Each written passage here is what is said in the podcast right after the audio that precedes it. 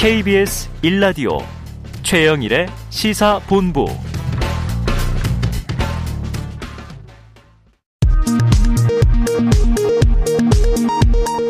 이 시각 라디오 정보센터 뉴스입니다. 중앙방역대책본부는 오늘 오후 1시 30분부터 코로나19 예방접종 특집 브리핑을 연다고 밝혔습니다. 국민 질의는 질병청 콜센터 1339, 질병청 유튜브 실시간 댓글 등을 통해 진행됩니다. 더불어민주당 박완주 정책위 의장은 오늘 오전 정책조정회의에서 접종 부작용에 대한 불안감에서 형평성 문제까지 모든 논란의 책임은 저희에게 있다면서 청소년 방역 패스에 대한 일부 조정 방침을 공식화했습니다. 김기현 원내대표는 중앙선대위 회의에서 민주당은 국민으로부터 위임받은 권한을 오남용해 대장동 게이트를 은폐해 이재명 방탄국회로 만들고 있다고 비판했습니다. 지금까지 라디오 정보센터 뉴스 정한나였습니다.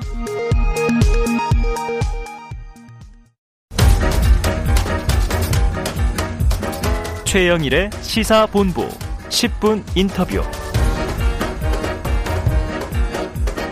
네, 오늘로 대선이 꼭 90일 남았습니다. 지난주에 민주당 선대위에서 이 청년들을 대표하는 MZ세대의 과학인재들을 영입했었죠. 오늘 그중 한 분입니다. 민주당 전국민 선거대책위원, 뇌과학자 송민령 박사, 스튜디오에 직접 나와 계시고요. 자, 이 선대위에서 과학인재가 어떤 역할을 하게 될지 미래지향적인 선거 이야기를 좀 나눠보려고 합니다. 송 박사님, 안녕하세요. 안녕하세요. 예, 이렇게 직접 나와주셔서 감사합니다. 네. 예, 바쁘시고 아유, 지금 막 또 혼란스럽기도 하실 것 같은데. 네. 자, 지금 선대위 합류한 지 이제 일주일 지나고 있는데 어떻게 좀 분위기를 느끼고 계세요? 일단 선대위라는 게 되게 크잖아요. 네네. 그래서 제가 다 할 수는 없지만 그렇죠. 일단 제 주변만 좀 보자면 새롭게 좀 딱 정돈하고 다시 시작을 했잖아요. 네. 그러다 보니까 되게 좀 파이팅이 넘치는 좀 그런 분위기고, 그래서 뭔가 아이디어를 던지면 그 자리에서 바로바로 시험을 해보시고, 근데 뭐 송영길 대표님이랑 뭐 이렇게 오전에 얘기를 하면 바로 네. 오후에 막 이렇게 미팅 약속이 잡혀서 막 이렇게 추진이 되고 이런 상황입니다. 아이디어가 내치면 네. 그걸 바로 검토하는 또 회의가 이루어지고, 네, 바로 타진해 봅니다. 예, 파이팅이 넘친다. 일단 활기차 보여서 좋습니다. 네. 자, 그런데 이제. 저는 이 과학자가 정치권에 들어와서 많은 분이 혼란을 겪으세요. 맞아요. 요즘 상황들을 보면 꼭 이런 거 물어봐요. 민주당 선대위에 영입된 계기는 무엇입니까? 이렇게 물어보죠. 네.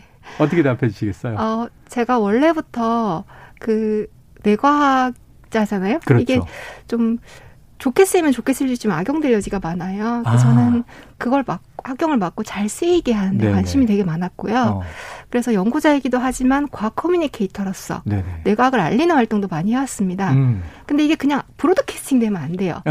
그러니까 사람들이 어떻게 이해하고 어떻게 오해하고 어떻게 악용되고 또 선용되는지를 잘 알아야 커뮤니케이션을 잘할 수 있는데, 그렇게 성형, 악용, 이해, 오해를 보는 부분을 과학기술과 사회, STS라고 불러요. 그런데 이 STS라는 부분이 과학기술 정책과 관련이 되고, 그렇죠. 또 제가 대학원생 정책, 이공계 대학원생 정책에도 좀 국가과학기술 자문위회 활동을 하면서 관여한 바가 있습니다. 네네.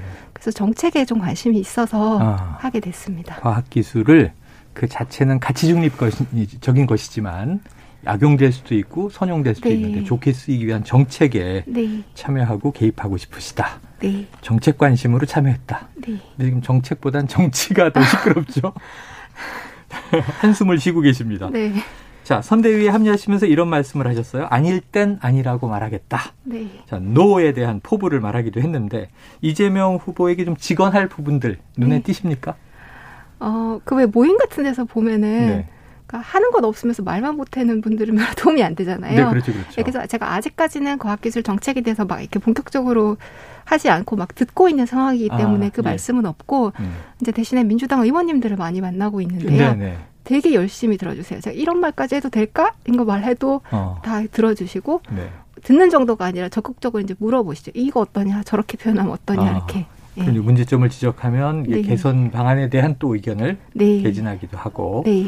앞으로 좀 직언 많이 해주세요. 예. 네. 왜냐하면 우리가 초보자 때 하는 실수는 이제 용서가 되잖아요. 맞아요. 이때 되는 말 안 되는 말 막 던지셔가지고 네. 예, 그들을 좀 깨워주실 필요가 있습니다.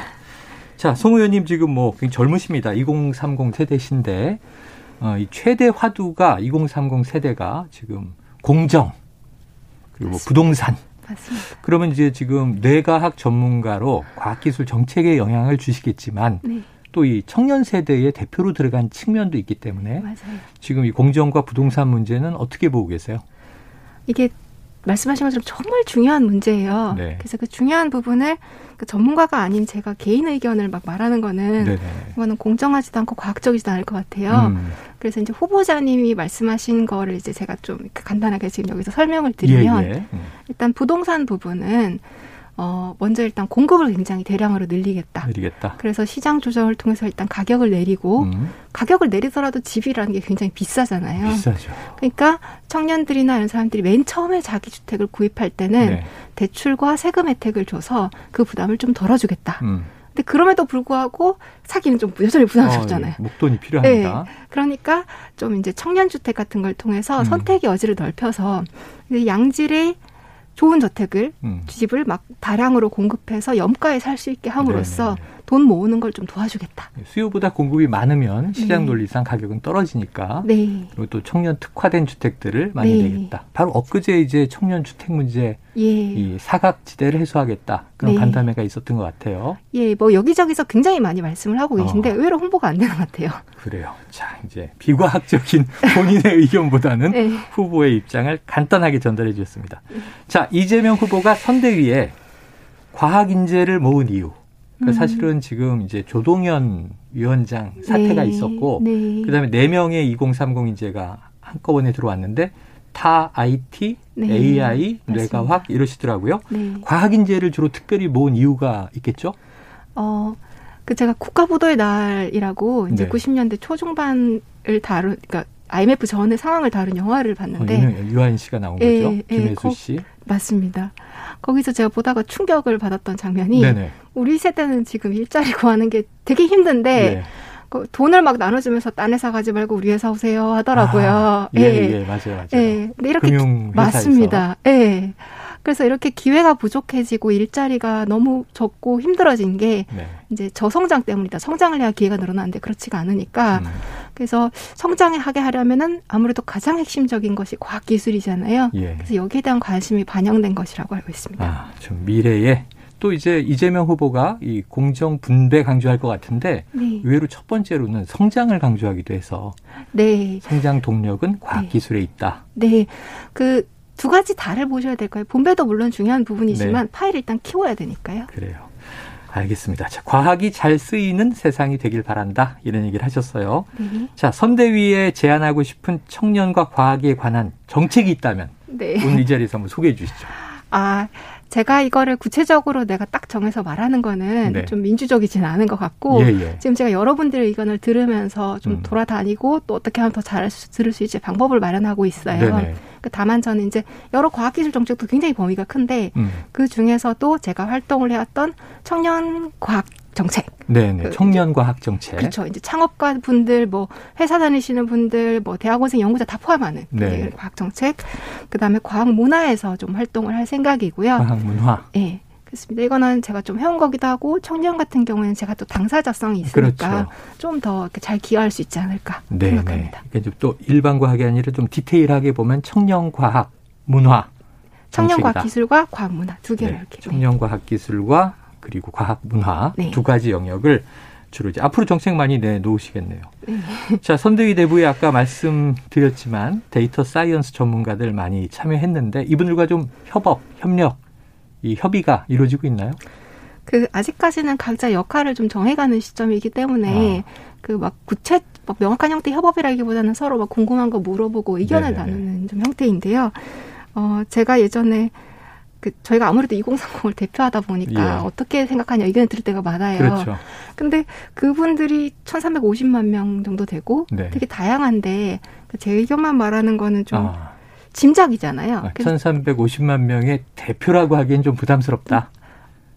기만이죠. 있으니까. 네. 기만이죠. 제가 그걸 다 안다고 하는 거예요. 네네. 그래서 그분들을 짐작해서는 안 되고 정말 제대로 들어야 제대로 된 정책이라든가 해결책을 낼 수 있을 텐데 예. 이거 어떻게 하면 좋으냐. 고민을 해봤더니 데이터 사이언티스트 우리 팀 안에 계신 네네네네. 거예요. 네. 그래서 교수님께 이렇게 막 여쭤보고 하는 거죠. 아, 집단지성은 어떻게 좀 의견들이 수렴됩니까? 이런 것도 물어보고. 네. 그래서 저는 이제 빅데이터가 그냥 막연히 조사하면 되지 않을까 했는데 네. 또 그 교수님 말씀이 인터넷상에는 목소리 큰 사람의 의견이 과대 대표될 수 있는 위험이 항상 있잖아요. 네. 맞아요. 그래서 양질의 데이터를 찾아야 되고 그걸 하나의 집단으로 보면 안 되고 사람마다 특성이 다르기 때문에 이런 구석구석의 그 클러스터들을 집단들을 보고 그 안에서 이제 데이터 분석과 그다음에 심층 인터뷰를 다 둘 다 해줘야 된다 예. 이렇게 말씀하시더라고요. 아, 그럼 이제 데이터 분석 또 빅데이터 전문가분들은 네. 주로 이제 청년 세대의 아주 구체적인 네. 여론을 추출하기 위한 네. 또 이제 연구 분석을 하고 계시겠네요. 그분들이 하고 계시지는 않고요. 이제 뭐 빅데이터 이런 걸 하기 위해서 방향을 알아보고 있다고 이렇게 네. 들었고요. 근데 요거를 이제 선거 운동에 적용할 수는 있을 것 같아요. 현장에서 이제 활동하고 계신 청년 선대위원들이 사실 요런 클러스터들의 상황도 알고 있고 심층 인터뷰도 해온 분들이기 때문에 이런 분들의 역할을 잘 살려줄 수 있다면 잘할 수 있지 않을까 싶습니다. 알겠습니다. 자, 오늘 여기 나와 계신 송 의원께서는 뇌과학 최전선의 연구자 이런 별명도 가지고 계십니다. 해당 분야 전문가신데 제가 좀 무서웠어요. 저를 보는 순간 뇌를 간파하시는 거 아니야? 이렇게 막연한 두려움을 가졌는데 우리 사회에서 아직도 뇌과학이라는 말은 좀 생소함이 있는 것 같아요. 어떤 분야이고 굳이 또 선거와 연결한다면 어떤 역할을 할 수 있을까요? 선거와 이렇게 연결하기는 제가 좀 그렇고. 아까 이제 빅데이터는 또 네. 선거에서 이렇게 기여할 네. 수 있다고 하셨으니까. 선거라기보다 일단 그냥 뇌과학부터 먼저 설명을 네네네. 드리면 그 뇌과학은 간단하게 말하면 뇌만 있는 게 아니라 우리 몸 전체에 뭐 감각신경, 운동신경 이런 신경계가 있잖아요. 연결돼 있죠. 그렇죠. 이 신경계의 구조와 기능, 원리를 연구한 학문입니다. 아. 네. 근데 이 신경계라고 하는 게 생체 기관이잖아요. 그렇죠. 그러다 보니까 생물학과 관련이 굉장히 많고요.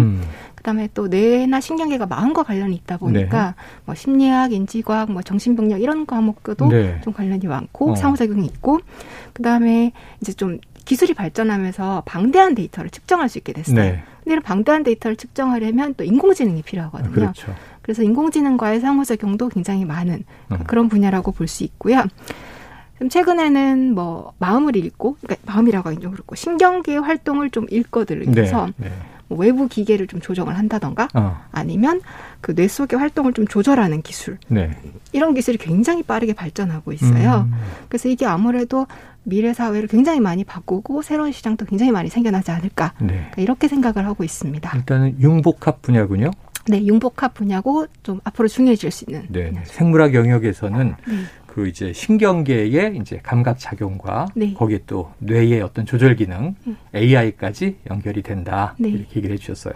아 이게 뇌과학 얘기를 더 많이 듣고 싶은데 정치 얘기하다가 시간이 나가서 네. 자 오늘은 여기서 마무리를 하고 네. 다음 기회에 또 모셔서 네. 구체적인 아이디어들을 정책으로 막 뽑아내실 때 또 이어서 듣는 시간을 갖도록 하겠습니다. 오늘 말씀 고맙습니다. 고맙습니다. 예, 지금까지 더불어민주당 전국민 선대위원 뇌과학자 송민령 박사와 이야기 나눴습니다. 고맙습니다.